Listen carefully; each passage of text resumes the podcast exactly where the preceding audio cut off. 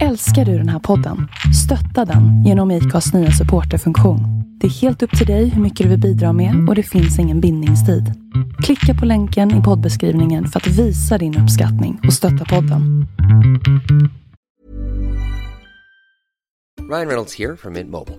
With the price of just about everything going up during inflation, we thought we'd bring our prices down. So to help us, we brought in a reverse auctioneer, which is apparently a thing. Mint Mobile unlimited premium wireless. Ready to get 30, 30, bit to get 30, bit to get 20, 20, 20, bit to get 20, 20, bit to get 15, 15, 15, 15 just 15 bucks a month. So, Give it a try at mintmobile.com slash switch. $45 upfront for three months plus taxes and fees. Promo rate for new customers for limited time. Unlimited more than 40 gigabytes per month. Slows. Full terms at mintmobile.com.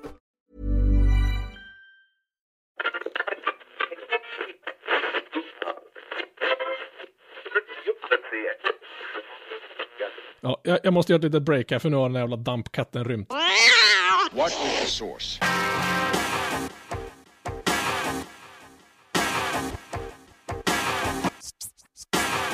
one, two, three, set it!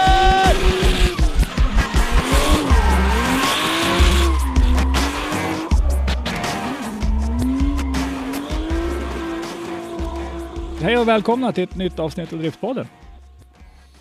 Såklart ju jag då, Henrik Andersson här. Eh, Med oss har vi såklart Christer. Hej Christer! Hej, tack så mycket. Och så har vi såklart Robban Strandberg också. Tjena Robban! Tjena, tjena. Allt väl med er? Ja, allt är väl som det känns. Jämnjävligt som vanligt, men ja. Det är alltid ett plus. Eh, dagens avsnitt tänkte jag vi skulle bryta trenden lite grann. Det är ju väldigt trendigt idag. Ja, på grund av hur det ser ut i världen att prata om vissa saker. Så jag tänkte vi slopar det helt. Och istället så backar vi tillbaks bandet och går igenom lite minnen, historia, ja, saker vi minns. Och jag har ju märkt att minnet bleknar ju rätt så fort. Vi kanske ska säga också att de här minnena är eh, gällande bilsport, performance och custom motor show. Det är inte fritt valda minnen ur livet. Utan, Yes, fan! utan vi tänkte vi skulle fokusera lite grann på mässan som många av våra lyssnare hade varit på om läget hade varit annorlunda när, när det här avsnittet kommer ut. Ja, en typ 80 000 stycken. Mm. Ungefär brukar väl mässan dra. Av 80 000 av våra lyssnare. Ja, precis. Ja, precis. Mm. Jo, men nu är positiv framåtanda. Det är Mm. klart vi ska få 80 000 lyssnare, eller hur allihopa? Ja, nu Ja. avslöjar vi oss för lyssnarna här, men vi har inte 80 000 lyssnare idag. Nej, inte än. Det kommer. Men i alla fall, eh, upplägget blir ju lite löst. Jag tänkte, det här ska ju bli ett avsnitt som är lite laid back och så. Mm. Men ska vi börja med lite egna erfarenheter och minnen? Just det, från besök på mässan då tänkte du? Ja, precis, precis. Mm. Ja, jag kan börja. Jag har lite, eh, jag vet att jag var där. Eh, jag har ju varit intresserad av lastbilar och jobbat lite som lastbilschaufför och så där genom åren. Även jobbat på Scania, så jag har ju varit på Elmia lastbil ganska många gånger i olika, eh, både i jobbet och, och inte. Och, men eh, Performance Custom Motor Show var jag en gång, vet jag, någon gång i slutet på 80-talet. Jag skulle kunna tänka mig att det var någon gång 86-87. Det avslöjar ju lite, lite åldern på, på oss. Mm. Jo, det gör väl det. Jag var, eh, det var ju då när man tyckte det var som häftigast med, med ombyggda bilar. Jag var väl 13-14 år någonting då. då. Och eh, var dit eh, och tyckte ju att det var dödsfränt naturligtvis. Tyvärr så eh, är det, det är ju en bit att åka från Sundsvall och dit ner så att vi, vi kom inte iväg någon, någon fler gång. Och faktiskt så berodde det lite grann också på att vi hade en del riktigt bra motormässor här uppe eh, då också. Östersund hade ju en i, i gamla Z-kupolen bland annat som eh, var riktigt bra på den tiden så att man, man kände att man fick sig lite grann sitt eh, eh, ja, sitt behov täckt ändå utan att åka till Jönköping. Men eh, jag minns att det var riktigt fränt i alla fall. Och sen så har jag ju varit där några år nu på slutet då.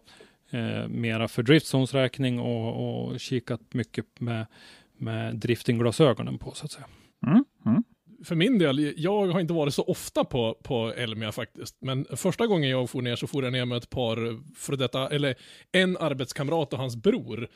Viktor och Hector som vi kallar dem för. Men, men, men eh, han, är- han heter Oskar egentligen, Hector, men, men jag vet inte vem det var som gav honom det. Men eh, han håller för övrigt på att bygga en riktigt brutal 245 med, eh, ska, som ska bli någon banracingbil som är någon avdankad grej som försvaret har haft och hållit på och kört banracing med. Eh, men i alla fall så fick vi för oss att, jag tror det här var 2015 eller sådär, så fick vi något tokryck på dagen innan Elmia-mässan öppnade. Vi tänkte, ha, kul, eh, Elmia, ska vi åka? Så vi lånade en bil. Och så satte vi oss i den mitt i natten och sträckkörde ner till Jönköping. Och på vägen ner så bokade vi ett rum. Vi trodde det skulle vara lätt att hitta någonstans att bo i Jönköping. Vilket är ju episk fail. Så, så, så det vart bo, i, bo i Gränna i någon jävla liten stuga nere vid något vattendrag där den kostade svinet.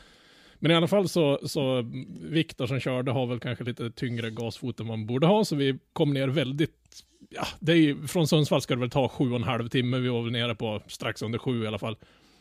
Så när vi kommer fram då så checkar vi in och så tänkte vi, fan, vi är ju här tidigt som svinet på morgonen. Vi, vi åker bort och kollar om mässan har öppnat, så vi får in, tänkte, ah, coolt, den öppnar precis, vi går in och kollar lite, kan vi göra en två dagars av det här och sen åka hem då.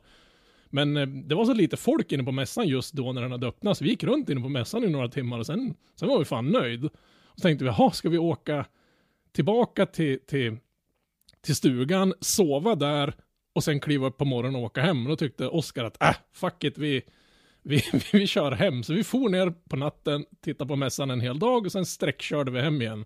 Så det, det var väl, vi satt väl typ 16, mellan 16 och 20 timmar i, nästan på ett bräde där i bilen och så lite mässavbrott emellan där. Mm. Så det, det är inget jag rekommenderar, man, man sov rätt gott i Nej. ett par dagar sedan kan jag säga. Ja, det brukar bli så när man kör de där sträckorna.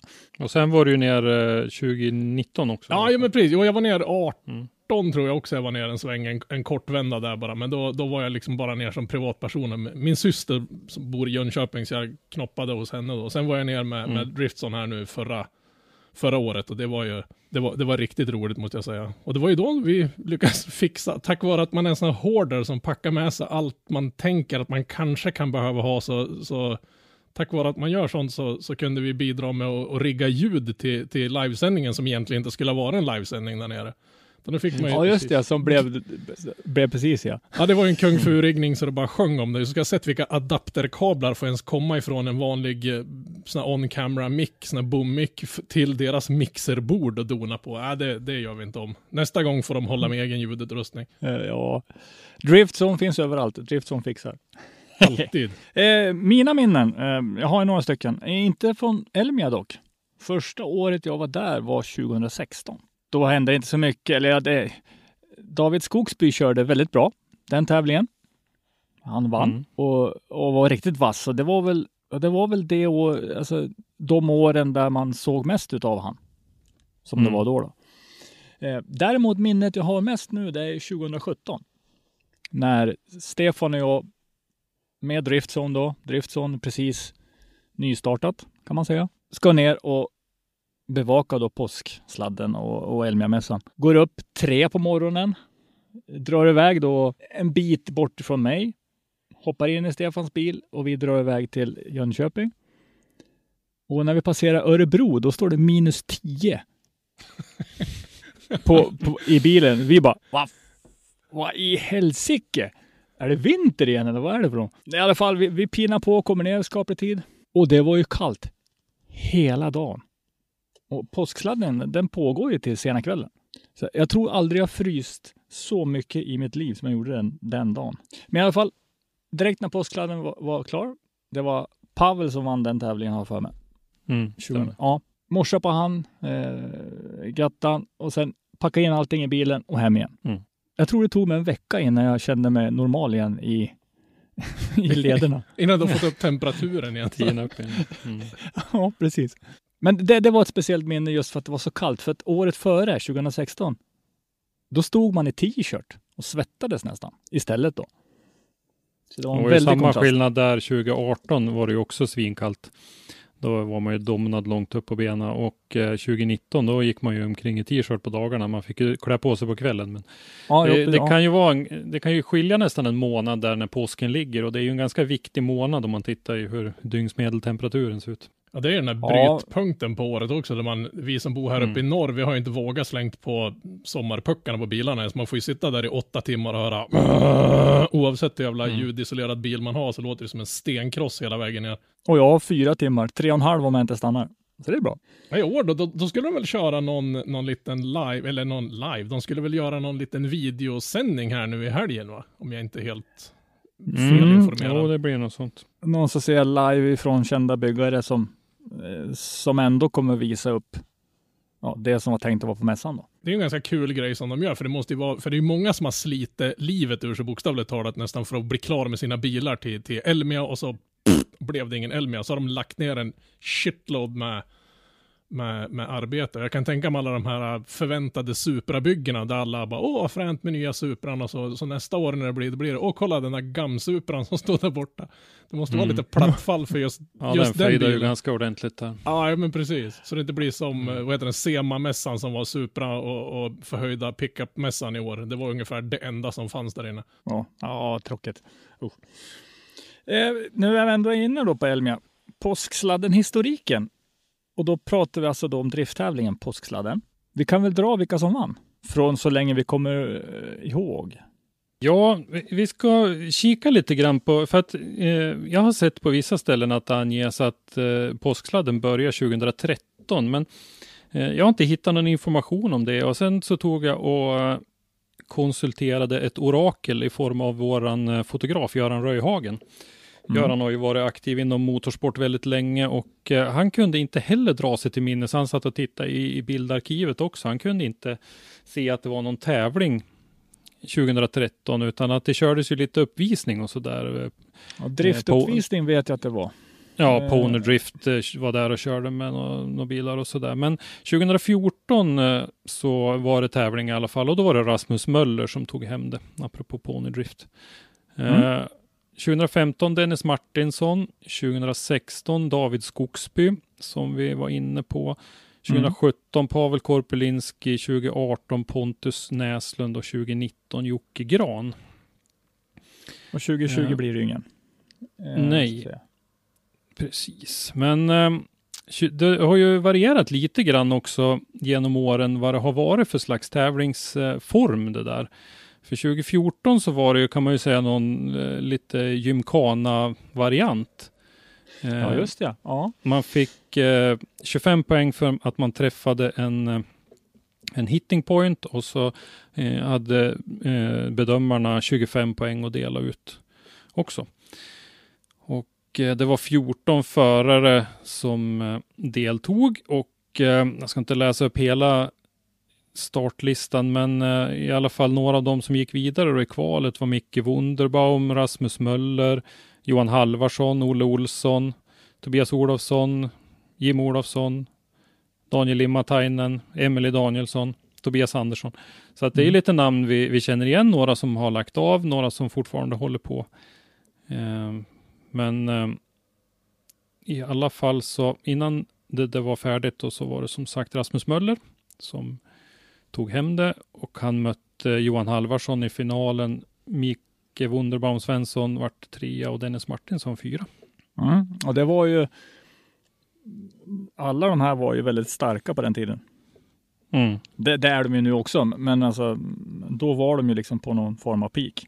Rasmus Möller är väl han som är yngst i det här gänget tror jag. Mm, Det kan så vara. Jag vågar mig på en gissning att Wunderbaum är äldst i alla fall. Mm. det brukar vara en safe gissning. Känns ganska säkert. Drifting-farfar som han kallas ibland. Ja. Ja. Det är en man, man med hyfsat med rutin ändå då, faktiskt. 2015 då, kan vi ju ta. Då var det Dennis Martinssons tur för eh, en norsk som hade kommit och körde. Hans BMW var väldigt vass. Den BMWn såg jag på Drift Allstars som det hette då. Eh, Ismail Sahil, Salih från Norge, blev då tvåa. Fredrik Sjödin, var inte det här första året han drog igång sin tävling? Eh, nej, det var väl 2014 han blev eh, svensk mästare, va? Ja, just det. tror jag. Tju- 2015 var, väl, var inte det Mr 300 när han fick full pott? Nej, det var 2014. Ja, det var 14. Mm. Ja, ja du ser. Fredrik Sjödin i alla fall kom trea. Och Alexander Granlund fyra. Däremot, här hade man ju filat lite grann på konceptet. Och förarna fick tre bedömningspoäng Samtidigt som man hade möjligheten till bonuspoäng för ljudnivå. Ja, det, Här, här, här, här, det känns här, lite bakvänt idag. Lite, ja, här snackar vi lite annorlunda. Där de, Mm. ju vassare och skönare motorljud så kunde du få extra poäng.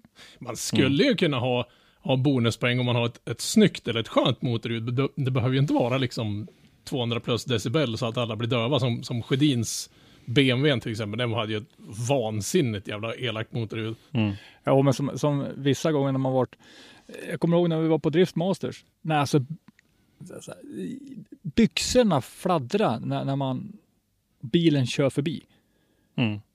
2016 då, då hade det ju utvecklats lite till. Eh, Då eh, hade det ju blivit dags då att börja köra Twin. Så då Ja, kvalade man in till en mera traditionell stege då, en åtta bilars stege.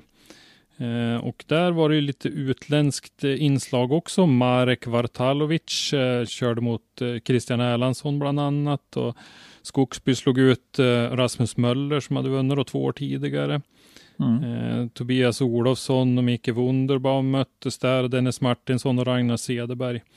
Och när det där hade klarnat lite grann då så var det David Skogsby som vann, Dennis Martinsson tvåa, Tobias Olofsson trea och eh, Maret, Marek, Vartalovic eh, var fyra.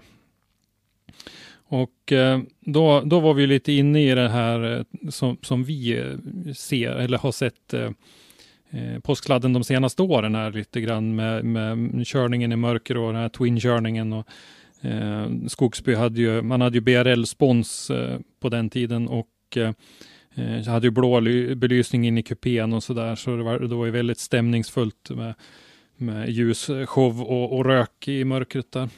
Mm, mm. Jo, det var det. 2017 då?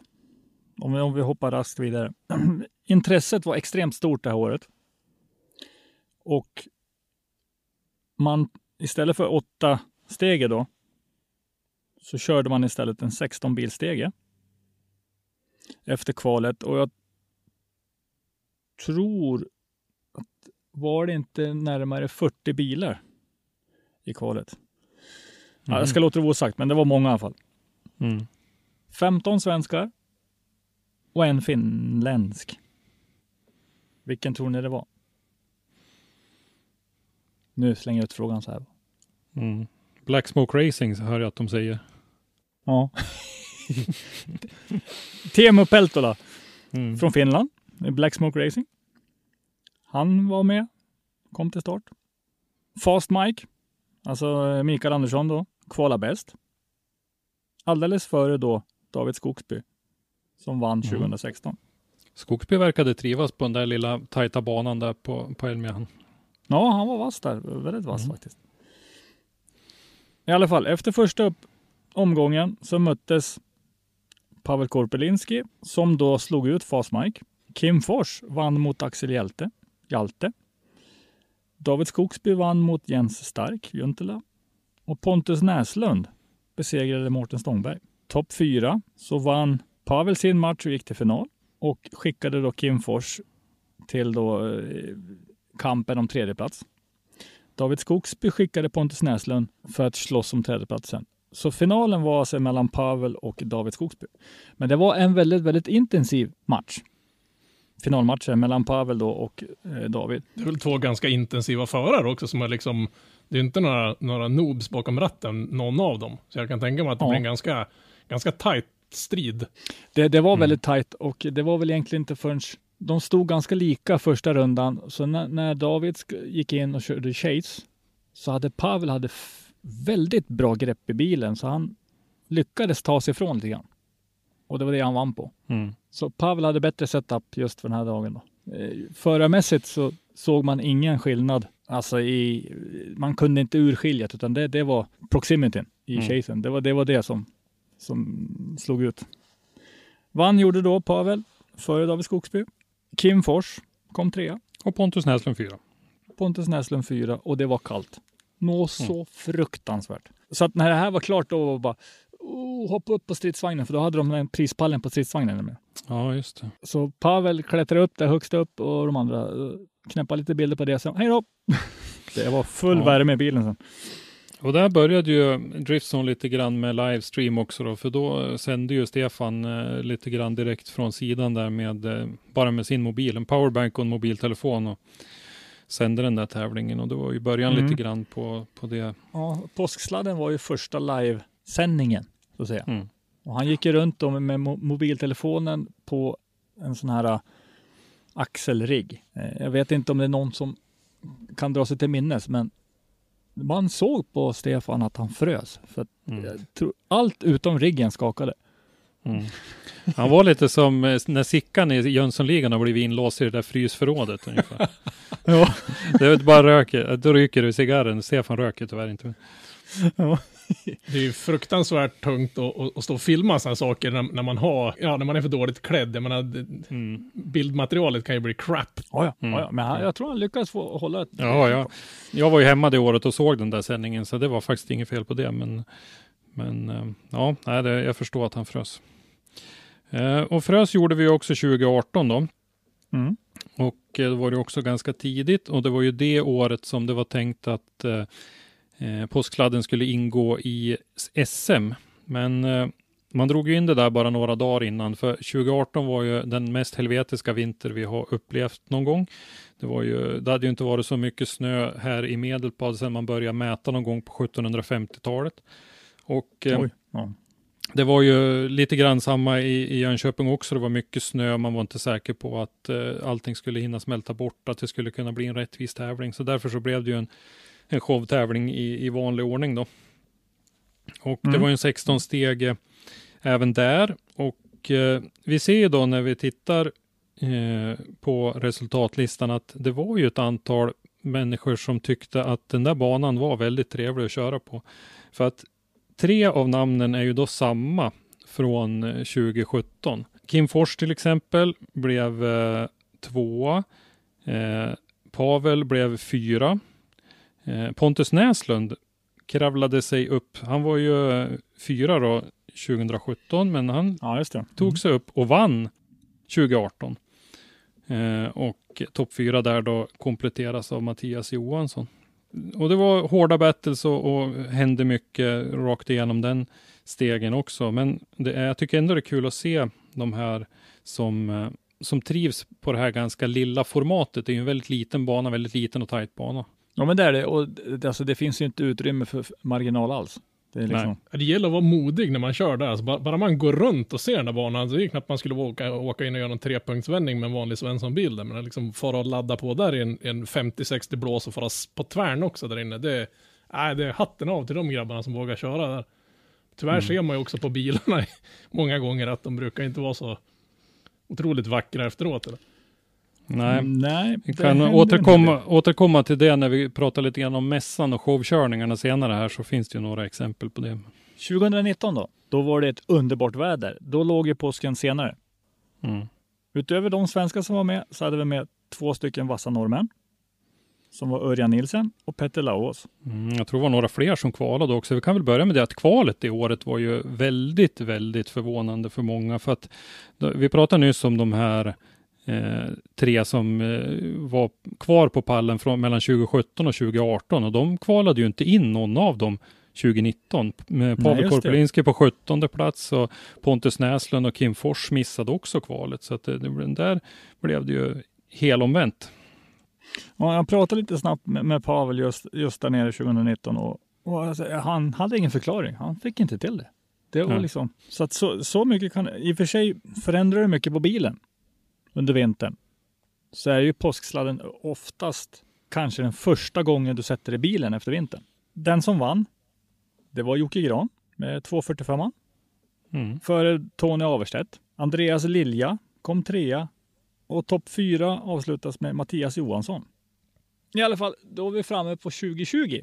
Och hur skulle, vad skulle egentligen hända på årets mässa? Mm, där var det ju faktiskt lite nyheter på gång nu att, mässan, eller att eh, påskkladden skulle ingå i, i NES-drift. Eh, Mm. NES-drift är ju, eh, det är ju FIA North Europe Zone betyder det väl, eh, alltså norra eh, internationella bilsportförbundets eh, Nordeuropa-avdelning Ja, precis. deras driftingserie. Och eh, skulle ju köras eh, en tävling där då med en del utländska förare givetvis. Det är ju av tradition eh, ganska många balter, mycket estländare, några lettländare, någon litauer, en del finnar brukar det vara med också.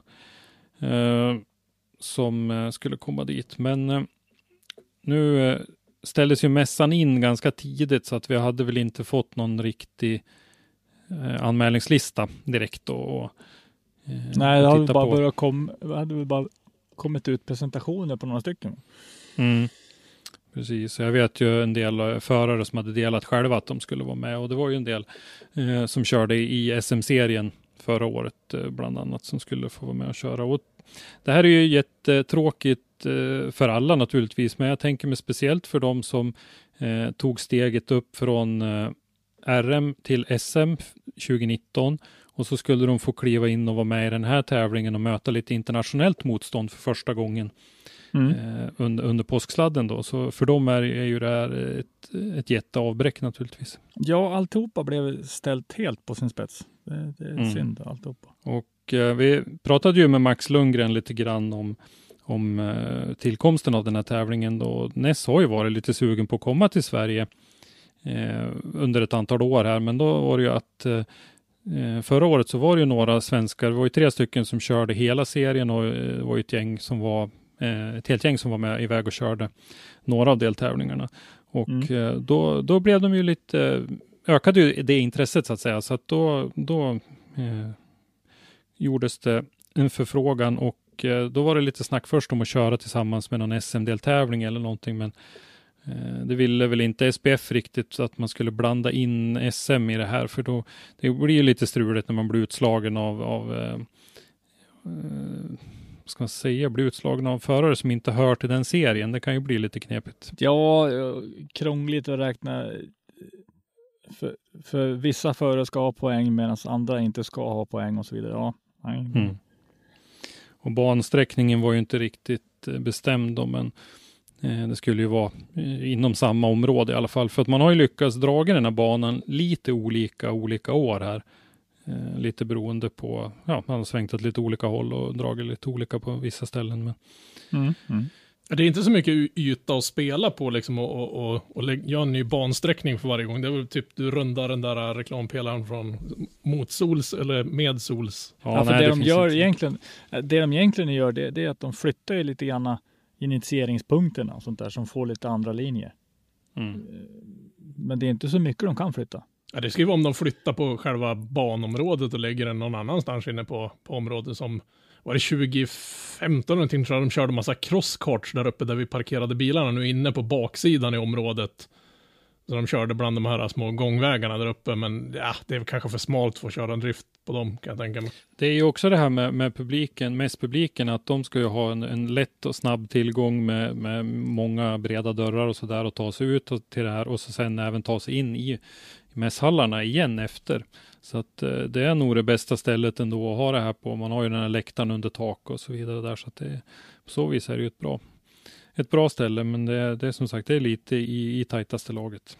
Men om vi, om vi går till själva mässan då? Mm. Så har vi, alltså det är vissa händelser, men, men Ja, vi det börja var vid en del, en del intressanta byggen där genom åren. 2009. Vad hände då? Eller hände? Vad var snackisen då? Ja, en av snackisarna i alla fall var ju den här driftingsaben som eh, Johan Lundgren hade byggt. Eh, som, Ja, just det. Mm eh, vi ska, jag ska passa på att skänka tack till Greenlight Magazine. Jag har faktiskt eh, gått igenom lite grann i deras historik och, och tittat eh, för att hitta lite inspiration till eh, det här poddavsnittet. Så tack till Greenlight och där hittar jag bland annat den här driftingsaben. Eh, som eh, Johan Lundgren byggde då till mässan 2009. Som han hade fått en förfrågan redan 2008 om eh, att och bygga den där då till mässan 2009. Så att, eh, han byggde alltså en driftingbil av en Saab, konverterade den till bakhjulsdrift och så vidare. Och snackade jag också lite grann med eh, Göran Röjhagen om tidigare idag här att eh, han hade träffat Johan för något år sedan, inte jättelänge sedan. Och eh, som det lät då så har han den där bilen kvar. Så att, eh, men han hade väldigt mycket, drivit någon egen verksamhet och hade väldigt mycket med det. Så att, eh, det kan ju faktiskt vara så att vi får se den där ute någon gång. Eh, vi hoppar rast vidare. Från 2009 till 2013 då. Mm. Det var, det var ett stort hopp. Men eh, ja, det hände inte så mycket i, i om man säger driftingvärlden då. Nej, Förrän- men 2013 så togs det ju ett krafttag med eh, drifting-SM i alla fall. Det var ju det året Mm. som Kenneth Andersson och eh, Peter Elvis Sandström skulle promota och organisera ett mästerskap då som kallades för Power Drift. Eh, Och det hade ju en, en stor lansering under den mässan, en, en riktigt välbyggd fin bil som eh, Jocke Sjö hade byggt bland annat, som stod Mm, i den montern mm. då. Så det var en rejäl satsning. Det var ju en tid när eh, driftingen kanske inte hade riktigt sin plats i finrummet, eh, så att eh, det var ju eh, lite sådana där fristående aktörer som eh, såg till att det blev tävlingar och serier då. Ja, driftingen då på den tiden, det var ju, alltså den var nystartad. Alltså Mm. den hade väl precis börjat fått fäste i Sverige kan man säga. 2015 då, då hade vi Fredrik Flinta Lindberg Mhm. som fick då, eh, han var med i teamet Madrift. Han vann jury, juryns choice 2015 med sin GT86. Samma GT86 Precis. som Jimmy Gustafsson kör idag. Det var ju Ja. grön och svart på den tiden för inte hade den. Ja, precis. Eh, Alexander Granlund visade upp sin E46 för första gången. Året innan, det var väl då han smällde sin E28, om jag inte det minns helt fel. Mm. Jens Stark Juntela visade upp sin GT86 och Mårten Stångberg visade upp sin Mercedes CLK. Samma år på mässan. Mm. En annan stor nyhet var att BRL satsade hårt med då ett team som David Skogsby hade. Mm. Ja, det, det, de som kommer ihåg det så hade han sin Nissan med livery där det var bara BRL. Mm. 2016 då var det ju dags för eh, Sundsvalls egen Fredde Sjödin att visa upp sin nya bil. Eh, En BMW M2 som de byggde på ett fabriksnytt chassi under den vintern 15-16 där. Mm. Eh, under en av eh, showerna så hyllade man Mattias Österlund, Swedish Drift Force, som gick bort under slutet av 2015 i Mm. sjuk, sjukdomskomplikationer. En eh, driftingentusiast som eh, sörjs fortfarande. Oh ja. Mm. Eh, Dennis Wikberg presenterade sitt nya bygge då. Eh, den eh, Supra Mark 4 som han har kört sedan dess. Och han vann ju både eh, en av de som vann Juryns Choice eh, i eh, Hall A, men han vann ju även Best in Show Performance. Vilket ju är ett eh, ganska fint pris. En jättefin, välbyggd Ja, bil som, som Dennis sa, så att det förtjänar verkligen de framgångarna. 2017 då? Då visade Flinta upp sin efterlängtade Lexus RCF. Bilen Mm. hade, den var, den var bara klar på utsidan just då. då. Men vilken Mm. läcker bil det var. Jag hoppas fortfarande på att vi ska få se den på banan. Mm, Vi vet ju att Jens Stark Juntela har köpt chassit precis. eh, och han har ju den nu. Men jag vet ju inte om han planerar att göra den klar eller jag vet inte vad planen är med han. Nej. Jag hoppas att den är att, den ska, att han ska färdigställa den och få ut den och, och tävla med den. Då. Vi kanske får, måste ta och jaga rätt på, på Jens och kolla vad, vad planerna är för den bilen och göra en liten intervju av honom. Mm. Mm. Det tycker jag vi ska göra. Hörde det Jens så, så håll den närheten av telefonen så, så ringer vi. Ja, Hur, kom hur, ihåg man, det Jens. hur man blockar folks nummer lite kvickt. Så här. Eh, Michelle Reyes visade upp sin nybyggda Mustang som han har valt att kalla för Whitebox. 1200 Mm. hästar på 1100 kilo. Så, så att, Mm. det var fräckt bygge också. Det är så det ska vara helt enkelt. Perfekt åka, åka och shoppa bil. Mer än en häst per kilo. Mm. Det, det är inte så många bilar som har lyckats uppnå det faktiskt. Det är liksom någon sån här Nej. dröm, drömgräns att ha ett, ett. Men det är klart, Ja, inom, ja. inom driftingsporten är det nog kanske rätt många bilar som åtminstone är och, och snudda på ett ett. För jag, menar, jag kan inte tänka mig att en driftbil väger speciellt mycket mer än en, en 14-1500 kilo. Det är många som ligger och tuggar 1000 plus. Åtminstone någon, någon enstaka peak när de, när de bänkar. Ja, men så är det. Så är det. Eh, det här var också första året Driftzone var på plats. Vi startade ju där eh, skiftet 16-17. Eh, jag, Henrik, fanns på plats tillsammans med Stefan. Stefan körde den allra första livestream-sändningen som vi hade. Mhm. 2018 då? Ja, då var det ju lite mer, då drog vi ju igång det vi kallar för Swedish Drift Championship. Man brandar ju om SM lite grann då, försökte höja upp det lite grann. Mm. Och eh, i den montern då stod bland annat eh, Jonas Melle Melanders eh, RX7 med Volvo-motor, riktigt snyggt bygge. Eh, och just det, ja. en del andra bilar stod där också.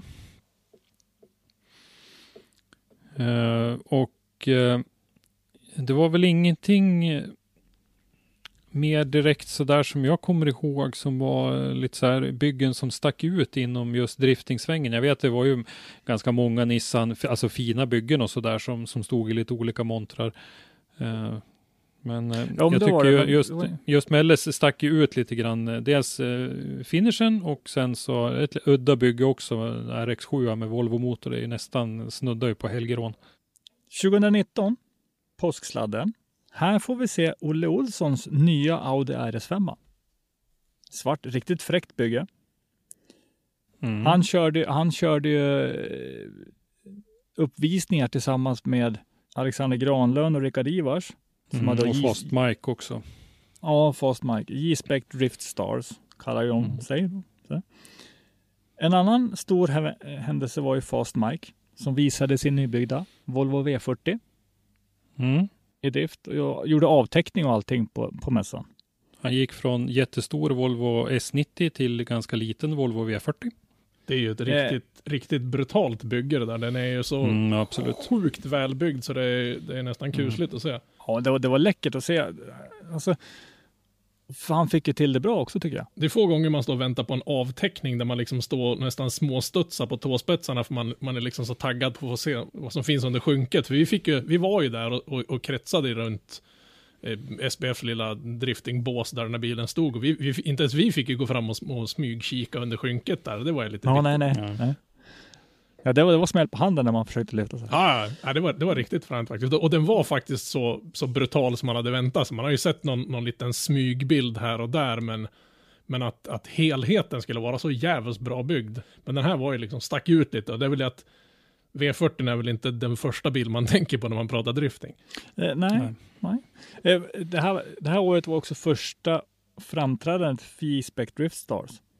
Där då Alexander Granlund och Rickard Ivars ingår. Det jag minns från 2019 ganska väl, det är att Rickard med sin Bosk-hittade Nissan smackade in i muren rätt så bra. Jag fick ju bygga en ny bil efter det där tyvärr. Eh, Det var riktigt synd. Ja. Det var en riktigt, riktigt läcker S14 det där faktiskt.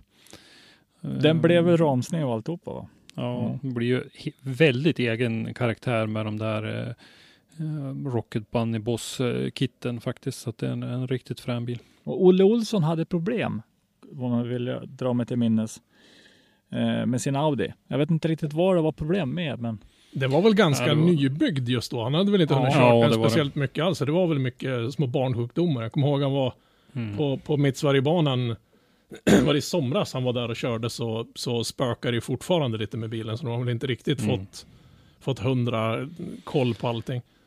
Nej, men nu verkar det ju som de har gjort det i alla fall. Jag har sett att de har varit och, och testat lite grann och sådär. Den har ju varit uppe hos VL Racing i Umeå som byggde den eh, nu under vintern någon vända och sådär också. Så där, kan vi kanske tillägga att eh, Henke var tvungen att pipa iväg lite tidigare för han måste åka iväg och jobba. Så det är inte så att vi, vi, vi kastade inte ut han ur, ur inspelningen utan han var tvungen att smita lite. Ja, det var lite historik om påsksladden och eh, Elmia-mässande. Så eh, tänkte jag att eh, vi skulle ta lite andra grejer också. Eh, vi har ju sett lite grann att det har varit lite provkörningar. Eh, Jocke Andersson eh, bland annat var ute och eh, provkörde sin Nissan S14 eh, på Hamrebanan i helgen som var och vi såg väl även att Pontus Hartman var ute och testade lite grann. Ja men precis, och sen har väl alla varit ute och testat på de här nedlagda flygplatserna i skogen misstänker jag. För man har sett en och annan, annan litet sådär Instagram-klipp på någon, någon som är ute och provkör sina kärror där. Det, är- det är liksom lite Mm. roligt att det, det börjar poppa upp och jag hoppas att det blir, det blir fler klubbar som tänker, eller banor som tänker anamma den här äh, test and tune-principen så att säga. Vi vet väl att Ja, Raceway kommer väl ha en, en ganska snart nu där de har gått ut med, jag kommer inte ihåg datumet riktigt, men det är väl i april här nu, mot slutet 20-ish någonting där. Ja, Jag tror den var 18 samtidigt som Mantorps provkörningsdag tror jag. Mm, ja, jag tror den är lite tidigare. Jag Okej, tror okej. 18 april som du Ja, har sagt. okej. Men, ja, precis. Sundsvall Raceway är är det då. Eh, och eh, 24 april som sagt, provkörningsdag på Mantorp Park. Då. Endast eh, förköp och det är ju för att eh, arrangören ska kunna säkerställa att man håller sig under de här reglerna med folksamlingar om 50 personer.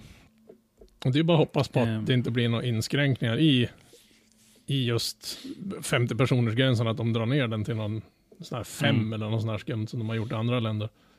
Mm. Ja, vi får se lite grann. Jag vet att det pratas lite grann om någon privatkörning längre söderut och så där också, där ett antal förare går ihop och, och hyr en, en bana eh, så för att få eh, några timmars eh, provkörning. Och när man eh, räknar med, jag vet att i det fallet så räknar de med att det skulle kosta storleksordningen ett par tusen per skalle och, och hyra eh, den där banan då. Eh, då är de fem, sex stycken. Eh, och tittar man på vad det kostar att resa en bit och så där så är egentligen inte ett par tusen för att hyra en bana en dag. Eh, det är ju egentligen inga pengar för det bränner du ganska snabbt i soppa om du ska sitta och åka ett gäng mil. Så. Ja, plus att du, jag menar för ett par tusen spänn om man är fem, sex personer kanske bara max, du får ju en jäkla massa sätestid på banan. Ja, det kanske är modellen nu då, då i, i de här tiderna vi är nu att, att vill du ha mycket körtid så, så får man hitta på något, något eget arrangemang så där för att kunna få ut körtiden utan att och, och, och hamna i det här med att man blir för mycket folk. Och så.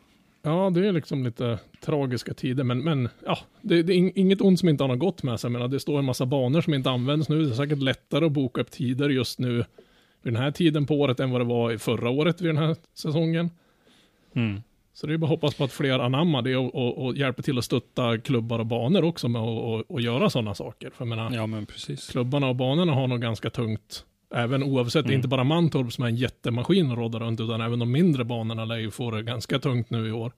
Ja, men om man inte vill åka ut och, och sladda med bil då, då kan man ju sätta sig framför tvn och där hade du kikat lite grann på lite tips. Ja, nu när det är såna här uh, stay the fuck at home-tider så, så måste man ju roa sig med någonting då. Alla kan ju inte sitta och köra simracing, men man kan ju slänga sig i soffan och stirra på lite film.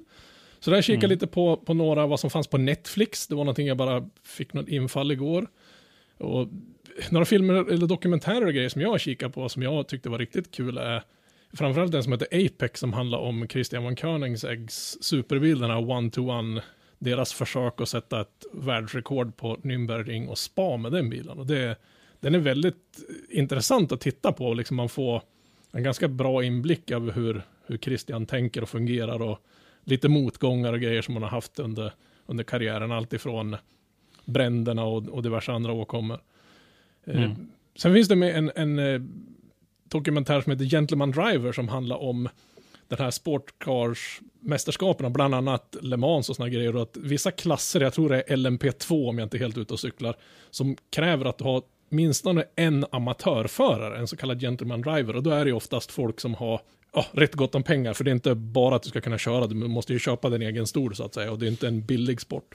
Och det är en dokumentär som handlar om en, en fyra, fem av de här killarna. Och det är ju det är inga rikemansnoobs som bara köper sig en körning för de har råd, utan de kan ju ratta också. Det är väldigt, väldigt kul att, att se den där och liksom följa med deras karriär och hur de tänker. Och ryktet säger att det kommer att komma en, en del två av den här. Och det, det hoppas jag verkligen. Undrar om inte eh, Jon Olsson har varit lite aktuell för en sån där plats i ett team. Eh, följde honom mycket förut på YouTube och jag vet att han var och gjorde någon provkörning. i någon Ja. där. Ja, men det, det, tror jag skulle passa det- han ganska bra faktiskt. För det är väl lite den typen av människor som, som har de här gentleman-positionerna Mm. inom den här sporten. Mm. Så det, det skulle vara jäkligt roligt att se. Men som sagt var, det, det, det krävs ju en hel säck med pengar. Men det är klart, den killen om någon borde väl vara den som kanske kan släppa upp den där säcken. Jag säger som en av ekonomerna på jobbet brukar säga, pengar är ingen trång sektor. Nej, nej men precis. en annan film som jag inte har tyvärr hunnit sett än är Fangio, en film om den legendariska F1-mästaren under, under 60-talet. Du Christer kanske hade lite... Har, du- har du Ja. sett den eller har du lite input om föraren? För, Nej, för, Jag, har, jag har bara lite input. Jag vet att han hade ju fantastisk statistik under sin karriär, Fangio. Eh, jag kommer inte ihåg siffrorna nu, men han, han har en i princip oöverträffad eh, vinstprocent och sådär. Så att, eh, jag tror säkert att det där kan vara en jätteintressant film. Jag tror han, var inte, vann han inte tre mästerskap eller var det till och med mer bara på ett bräde så här på, på raken och var nästan obesegrad under de där tre åren Mm. i alla fall. Ja, någonting sånt. Nej, den såg ganska trevlig ut också. Så jag, tänkte, jag såg bara trailern på den lite kvickt i, igår kväll, men jag tänkte jag skulle kika på den under, under kvällen här och se. Mm. Eh, mer, The 24 Hour War är väl en film om, om Ford och Ferrari och det är inte den här eh, Le Mans 66-filmen som, som de släppte för ett tag sedan, utan den här är väl mera, lite mer dokumentärstuk om, om deras historiska krig på, på Le Mans där, och där tack och lov Ford spöade de där italienska plastraketerna. Men, men den tror jag Mm. kan vara ganska kul att se också. Mm. Annars en film som, som jag rekommenderar starkt är Senna. Det är kanske, det han är lite husgud, man har ju vuxit upp, min, min pappa när han levde var, var domare för internationella motorsportförbundet, så man har varit och tittat på en del F1-race i sitt liv, men, men sen har vi liksom alltid legat lite, lite varmt om hjärtat, inte bara på banan, utan utanför banan har han ju liksom varit en, en, en hjälte, så att säga, som har hjälpt folk som har haft det lite sämre och grejer. Och där, där får man ju följa hans karriär då från när han är ett litet barn upp till, tyvärr då, den tragiska olyckan på Ran- San Marino GP 94 där. Mm. Så den, den, Ja. den är väldigt, väldigt sevärd. Den är fruktansvärt bra gjord också, har fått väldigt, väldigt bra kritik. Mm. Eh, mer på dokumentärfronten så finns det en, en dokumentär som heter Williams där man får följa Williams F1-stall, allt ifrån uppbyggnaden till, till idag. Då. Och den är väl lite mera, vad ska man säga, en lite mera personlig vinkel. Den är väl inte så mycket industrimässig, utan den hamnar väl allt ifrån om, om hans olycka som gjorde att han hamnade i rullstol och hans dotter tog över F1-teamet och liksom hur, hur de har byggt upp eh, F1-teamet och allt. Det, det har ju liksom, de senaste åren har väl Williams gått från att vara ett av toppmärkena till, de är väl, ja, synd att säga ett, ett B-lag, men det, det är knappt de är ett B-lag idag tyvärr. Och, liksom det, det, Mm. och de visar, hela dokumentären visar att det är inte bara glamour och, och, och, och balt i F1, utan det är ett jävla slit för de här små företagen som nästan, nästan har gått i konkurs flera gånger bara för att de har en, en dröm de vill, vill hålla fast vid. Ja, absolut. Nej, de, de kämpar och de hade väl permitterat sin personal nu och så där såg jag. Ja, ja de också. De, de, de hade väl gått Mm. ut med någon, just de här mindre teamen just nu har väl fruktansvärt svårt att, att överleva. Vi får väl bara hoppas att, att det här inte blir liksom nådastöten för de här små teamen. Och att de kanske Mm. kan återkomma efter, återhämta sig till åtminstone nästa säsong. För den här säsongen vet vi inte, den här kan man ju nästan stryka i alla tänkbara motorsportformer som det känns. Ja, men det där var lite tips i alla fall vad man kan eh, kika på om man är motorsportintresserad under påskhelgen här. Eh, det blir väl eh, firande ganska lugnt här hemma i eh, familjen för oss. Jag vet inte, vad har du några speciella planer i helgerna här? Nej, jag tänkte bara ta det piano. Man vill ju liksom inte åka någonstans. Vi brukar åka till, vi har ett litet torp, min fru kommer från finsk-ryska gränsen. Så det ligger, vi har, vi har en liten stuga där uppe där man, om man går ut och ställer sig på ena sidan av huset, det närmaste man ser där då, det är en rysk militär outpost några mil bort. Så det är, dit Mm. brukar vi åka ibland. Och det, det är ett schysst ställe. Det, jag tror det är tre mil till närmsta granne eller någonting sånt där. Men Mm. nej, i år stannar vi nog hemma i Tråk, Sundsvall och ser vad vi kan göra då. Ja, men eh, då tror jag vi gör så att vi önskar alla lyssnare en eh, riktigt glad påsk och så hörs vi igen eh, om inte allt för länge. Ja men precis. Och glöm Mm. inte bort att köpa lämmor till påsk i år. Precis, påsklämmor. Ja, men eh, då säger vi hej då. Hej då! Tack för att du har lyssnat. Eh, lyssna gärna på våra tidigare avsnitt och glöm inte att ge oss betyg i din podcastapp. Besök oss på driftson.se eller i sociala medier för dagliga nyheter. Vi heter Driftson på de flesta plattformar. Om du har ett ämne eller en gäst som du vill att vi tar med i Driftpodden så skicka oss ett meddelande på våra sociala medier eller skicka ett mejl på driftpodden gmail.com. Programledare idag var Henrik Andersson, Christer Hägglund och Robban Strandberg. Slutmix och ljudpåläggning Robban Strandberg. Driftpodden är en produktion från Driftson och produktionsåret var 2020.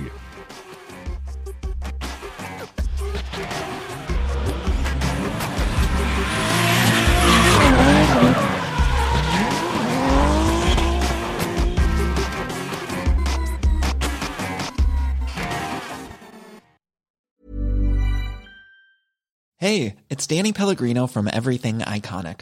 Ready to upgrade your style game without blowing your budget? Check out Quince. They've got all the good stuff shirts and polos, activewear, and fine leather goods, all at 50 to 80% less than other high end brands. And the best part? They're all about safe, ethical, and responsible manufacturing. Get that luxury vibe without the luxury price tag. Hit up quince.com slash upgrade for free shipping and 365 day returns on your next order. That's quince.com slash upgrade.